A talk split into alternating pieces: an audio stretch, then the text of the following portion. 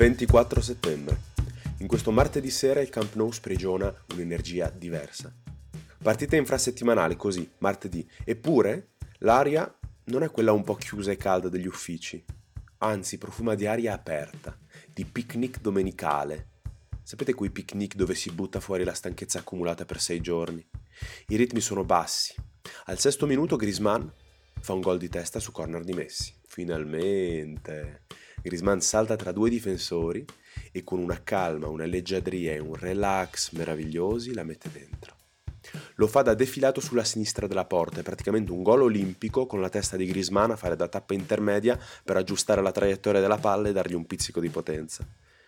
Poi Leo fa una corsetta dalla bandierina all'area e abbracciando il compagno sembra dire Antoine, ma che delizia la tua insalata di riso. Che colpo da maestro mettere la maionese 0% e i dadini di prosciutto invece dei wurstel. Vieni qui, abbracciami. Che leggerezza. Il Villarreal è nello stesso mood, solo che loro sono più in post sbronzafiero che è quando hai bevuto troppo ma non vuoi permettere a questa cosa di rovinarti la bella giornata al parco che hai programmato a inizio settimana, diciamo. Però vanno più lentamente, non pressano, arrivano in ritardo. Il Barça invece pressa, raddoppia e si muove come un corpo solo. Il solito Barça da Camp Nou di quest'anno, insomma. Al quindicesimo Artur Melo tira fuori le panne cotte per i bambini. Sì, insomma, vuole andare a casa Artur Melo. È di quelli che dopo un'ora ne hanno piene le palle della natura, vogliono tornare in città, vedersi la Formula 1 e andare a dormire e quindi da fuori area, da fermo, fa un tiro di quelli che di solito si vedono o alla PlayStation o in allenamento. È potente, è angolato, la palla prima si alza e poi si abbassa per entrare sotto la traversa. Il Barça continua la sua scampagnata felice e mette sempre più sotto un via real coi conati di vomito. Sapete chi è Santi Casorla? Santi Casorla è uno che in carriera si è rotto un perone, un crociato e che ha dovuto stare fermo un anno e mezzo tra 2016 e 2018 per un problema alla caviglia. È stato fermo così tanto perché l'hanno operato tre volte e ha rischiato l'amputazione del piede a causa di un'infezione. È uno con una certa forza mentale, insomma. E lui, al 44esimo, decide che è ora di unirsi al picnic. Fuori area, finta di corpo, e lascia partire un tiro potente e effettato che devia leggermente verso il centro della porta, portando all'errore Ter Stegen che stava andando alla sua sinistra e non riesce a controllare bene la mano di richiamo. Finisce il primo tempo e finisce anche la partita di Messi, purtroppo. Attorno al ventesimo si era messo a bordo campo con i massaggiatori dopo un fallo subito. Poi è rimasto in campo, ma praticamente ha smesso di giocare. Rispetto ai suoi standard, ha smesso di giocare. Nei 20 minuti pre-botta si è visto un giocatore superiore, che ha i mezzi per fare cose che il 90% degli altri calciatori non può fare. Lo so che suona come una frase vecchia, detta mille volte, scontata, suona tale anche per me che la sto dicendo, ma è così. In 20 minuti, oltre all'assist per Grisman, le due giocate che restano impresse sono due dribbling in mezzo a quattro, uno offensivo, dove però è stato poi costretto a dare la palla indietro, e il dribbling difensivo sul quale ha preso la botta al ventesimo, appunto. L'hanno pressato in due, poi in tre, poi in quattro e poi gli hanno fatto fallo. È uno spettacolo anche sentire il Camp Nou, che respira al ritmo delle sue giocate, applaude sui due dribbling, trattiene il respiro quando esce a bordo campo poi gli tributa una standing ovation quando torna in campo. Una simbiosi totale nel secondo tempo i ritmi si alzano, Dembélé prende il posto di Messi e regala subito due fiammate, il Barça però soffre più che nel primo tempo, sia Ter Stegen che Piquet compiono un intervento decisivo ciascuno, ma il sottomarino giallo non riesce a sfondare, il risultato resta questo e il Barça porta in porto la barca.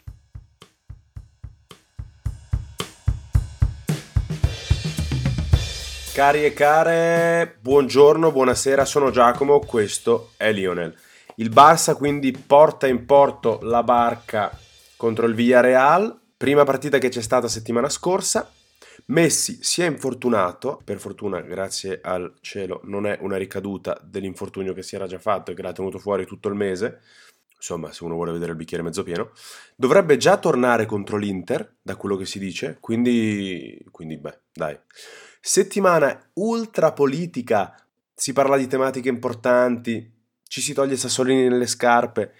E a proposito di Sassolini nelle scarpe, Piquet, dopo il Villarreal, ha preso la parola nella conferenza post partita e ha parlato in modo molto critico della preparazione estiva del Barça, ovvero delle amichevoli estive che il Barça è stato obbligato a giocare, ne ha giocate in, negli Stati Uniti, in Giappone e ha detto velatamente che gli infortuni muscolari di questo inizio di stagione, che stanno colpendo un sacco di giocatori del Barcellona, sarebbero causa di questa cosa.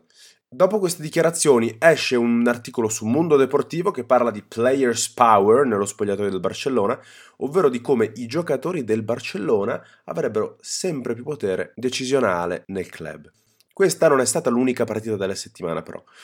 Il Barça ha avuto anche una trasferta e visto l'andazzo della stagione del Barcellona, la vittoria col Villarreal era preventivabile, anche se è stata meno facile di quelle con Betis e Valencia, mentre la trasferta a Getafe, insomma, eh,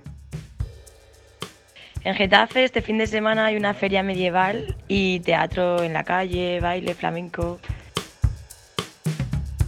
Bueno, pues en Getafe todavía resiste el graffiti, aunque ahora los putos policías son un poco más pesados y están con los putos perros y todo, tío. Te huelen los putos porros los perros, tío. La ragazza dice che c'è una, una feria a Getafe questo fin de semana e che E l'ultimo dice che c'è una, ci sono i graffiti che resistono, i graffitari di Getafe, anche se la polizia sta iniziando a rompere i coglioni. Che gli vanno lì con, i, con lo sperros a buscare lo sporros col cane, a cercare i cannoni. Bene, il Getafe, nel caso non lo sappiate, è la quarta squadra di Madrid, anche se Getafe fa comune in realtà, e è il centro geografico della Spagna, è un attimo sotto Madrid. Comunque, è la quarta squadra dopo l'Atletico, il Real e il Rayo Vallecano. L'anno scorso sono arrivati quinti, a due punti dal Valencia, e quindi ovviamente a due punti dalla Champions League. Fanno l'Europa League quest'anno. Vediamo un attimo come sono andate le loro ultime partite. Sembrano belli in forma e sembrano un osso bello bello duro. Hanno pareggiato 3-3 la partita appena prima col Valencia, poi hanno vinto col Mallorca, hanno vinto in Europa League. Alla prima di campionato hanno perso solo 1-0 contro l'Atletico Madrid, in casa dell'Atletico Madrid, al Vanda Metropolitano. Poi una cosa che noto qui e che può essere interessante per come giocano, lo sentirete poi nella descrizione della partita, su sette partite di campionato giocate finora, tre sono finite con un espulso per gli avversari. 28 settembre. Settimana bucolica oltre i livelli di guardia, api, fiori, scottature, giochi con l'acqua per il Barça. Il Coliseum Alfonso Pérez è lo stadio più estivo che abbia mai visto. Basso basso, tribune e curve sono piccoline a forma di collinetta, è aperto agli angoli, c'è solo uno scacchetto di spettatori in basso ed è tutto blu con le scale giallo-flu come le palline da tennis. Sui cartelloni pubblicitari passano le pubblicità della Coppa Davis oltretutto. Chissà che ha fatto Lionel visto che aveva il weekend libero, magari lui si è fatto veramente un picnic con i bambini, la moglie, gli amici, le amiche, altro che metafore. Il Getafe è una bella squadra secondo me, gioca altissimo, lascia praterie dietro e abbina a questa cosa malizia nei contrasti e nelle situazioni di gioco. È una delle partite con più spintarelle, proteste, reazioni, falli accentuati che io abbia mai visto. Quindi, a tutto quello che racconterò, aggiungeteci questi dettagli, stile battaglia campale un po', mi raccomando. Ah, il pubblico è vicinissimo al campo e adora urlare contro gli avversari e l'arbitro qui a Getafe. Tornando al gioco alto e alle praterie, tra il nono e il ventesimo abbiamo avuto un tiro di Angel, Getafe, che arriva in area a rimorchio e tira fuori, un uno contro uno di Suarez col portiere del Getafe, David Soria, un doppio dribbling di fisico con tiro a rientrare di Carles Perez e una parata di Ter Stegen stile pallamano, provvidenziale. Fino al quarantesimo più o meno si continua così. Perché fino al quarantesimo? Perché al quarantesimo Ter Stegen rompe il gioco del calcio e fa un assist. Su un contropiede per il Getafe esce fuori area alla Neuer, per intenderci, per anticipare l'attaccante del Getafe e non potendo toccare la palla di mano la intercetta di petto. Solo che poi non rientra in porta. Va verso la palla che gli è rimbalzata un metro, la controlla e fa un lancio di 50 metri per Suarez. Il pistolero si ritrova tu per tu col portiere in uscita e lo supera con un pallonetto la materia di questo gol è 70% Ter Stegen, 30% Suarez. Si chiude il primo tempo, si apre la ripresa e si chiude la porta della partita per il Getafe. 49esimo. Carles Perez, oggi bello in fiducia, tira da fuori, Soria para ma lascia lì il pallone e Junior Firpo lo insacca in tapin. Da qui in poi il Getafe esaspera ancora di più la sua manovra e si aprono 20 minuti di contropiedi Barça pericolosamente sciupati, e all'81esimo l'Englè si fa pure espellere per doppia ammonizione, ma il Getafe non riesce a riaprirla. Si sale sull'autobus e si torna a Barcellona. L'autobus. Chissà chi si siede vicino a chi sull'autobus del Barcellona. Chissà chi prende i quattro posti in fondo. Chissà chi ha dormito, chi ha chiamato a casa. Magari qualcuno si è ascoltato un podcast. Vabbè, e voi direte, boh, due, due, vittorie in una settimana, un bel clima rilassato e disteso, questo Barça che finalmente... No, no, perché Piquet, non contento delle dichiarazioni contro il Villarreal, quattro giorni dopo impazzisce e spara Conosciamo il club, sappiamo quali sono, virgolettato, eh, sappiamo quali sono i media affini alla società, sappiamo chi c'è dietro certi articoli, anche se sono firmati da altri. Spero che nessuno voglia creare conflitti inutili e dannosi, noi non vogliamo arrabbiarci, dobbiamo restare uniti, altrimenti ci facciamo male. Boh, Piquet incazzato nero. Quindi Piquet attacca la stampa, attacca in realtà precisamente il Mundo Deportivo, che è un giornale molto vicino al Barcellona, quello che ha fatto, ve l'ho detto prima, appunto, l'articolo sul potere dei giocatori nello spogliatoio del Barça. Tra il resto, per queste parole, il Collegio dei giornalisti catalani ha risposto emettendo un comunicato nel quale ovviamente risponde a queste accuse di articoli scritti sotto dettatura. Tornando al campo, o meglio, stando sul campo magari, il Barcellona con queste due vittorie si è riportato non si è riportato, si è portato nel gruppo di testa. Adesso è a due punti dal Real Madrid che ha pareggiato con l'Atletico questa settimana 0-0. Secondo posto il Granada. Comunque Real 15, Barça 13. Ho iniziato la puntata dicendovi che era una settimana di lotte, di richieste, di mobilitazione.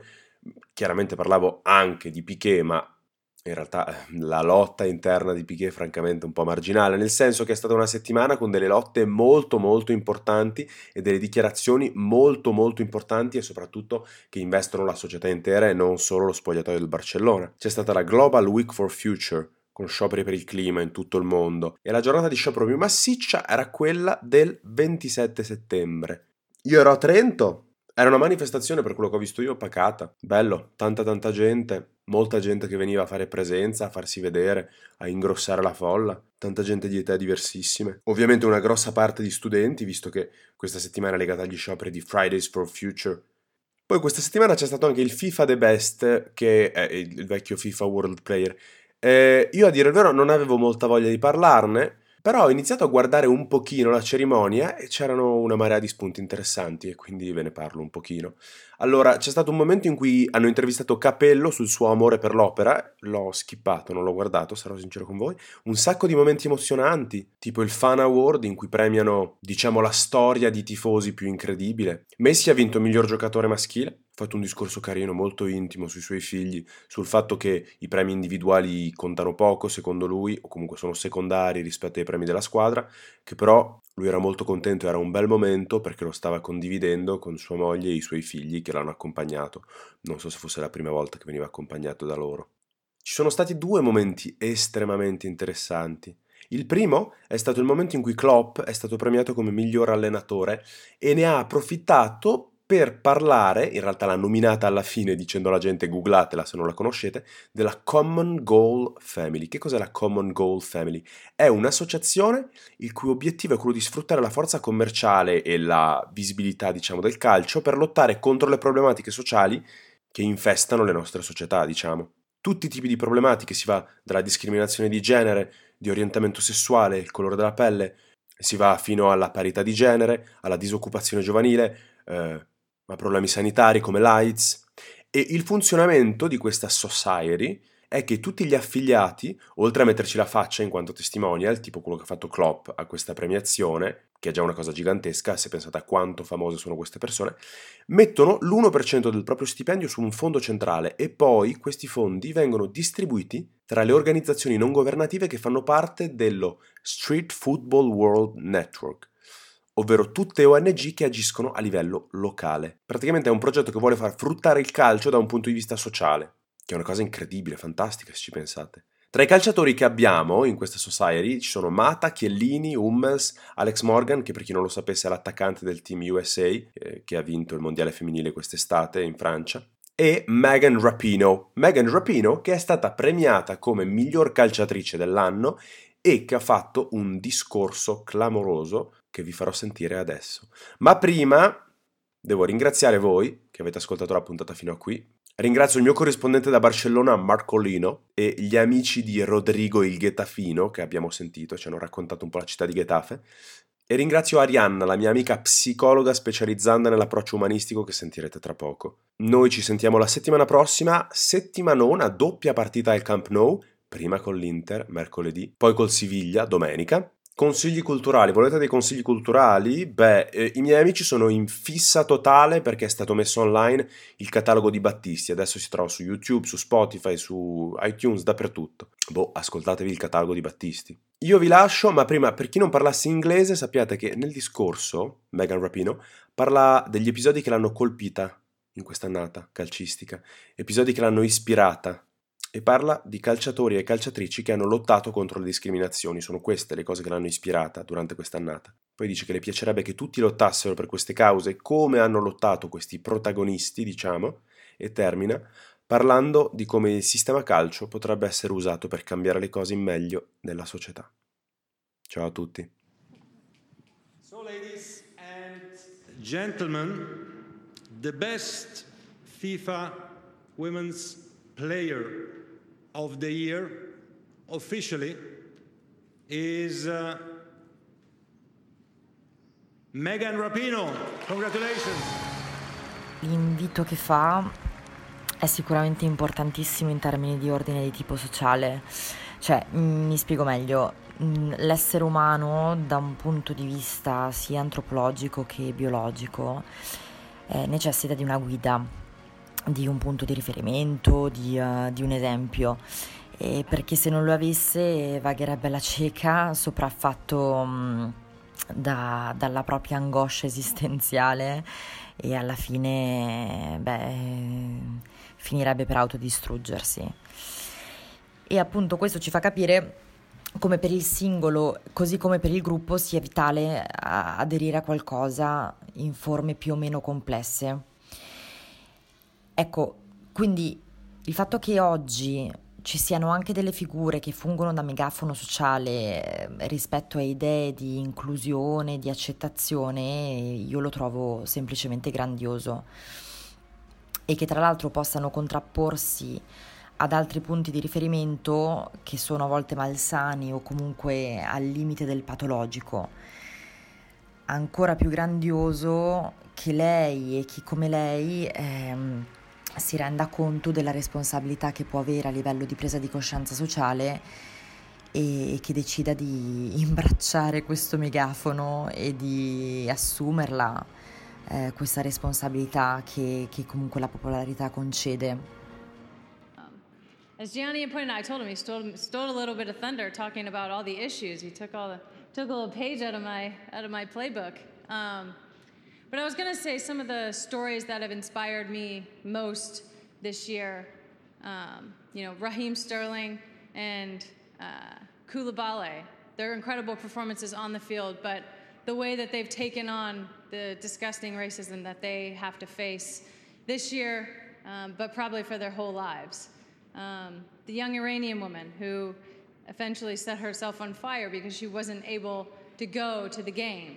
Um, the one out MLS player, Miss Martin, um, and the countless other female out LGBTQ players um, who fight so hard every day to A, just play the sport that they love, but B, also to fight the rampant homophobia that we have.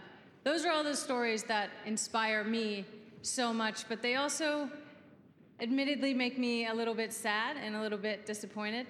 Um, I feel like if we really want to have meaningful change, what, what I think is most inspiring would be if everybody other than Raheem Sterling and Koulibaly, if they were as outraged about racism as they were, if everybody else was that, if everybody was as outraged about homophobia as the LGBTQ players, as if everybody was as outraged about equal pay or the lack thereof or the lack of investment in the women's game other than just women, that would be the most inspiring thing to me.